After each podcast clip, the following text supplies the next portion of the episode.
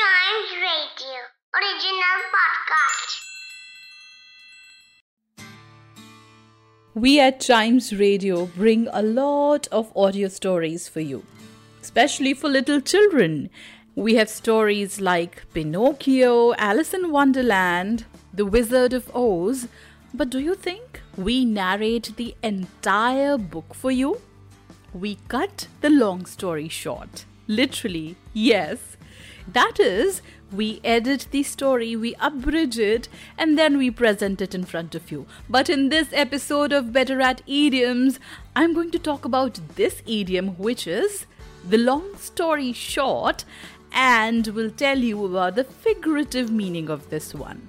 Long story short, this expression indicates that a person is skipping extra details or unnecessary details about something and just getting to the point.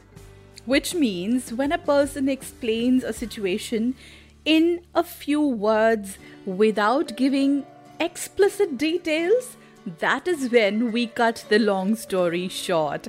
Exactly. So, if we try to understand when this idiom originated, well, the idea of abridging goes back to ancient times, but the recorded history of this precise phrase goes back to the 1800s.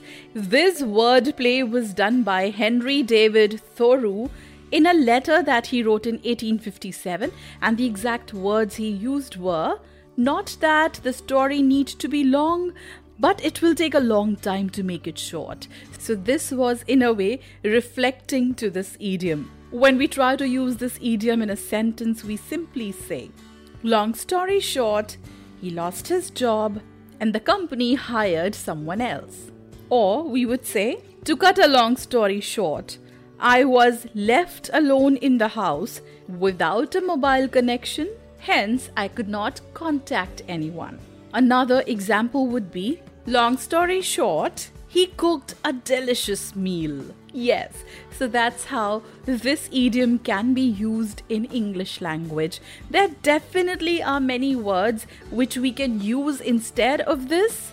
We can say, getting to the point, all in all, in short, the crux of it is to sum it up or leaving out the details.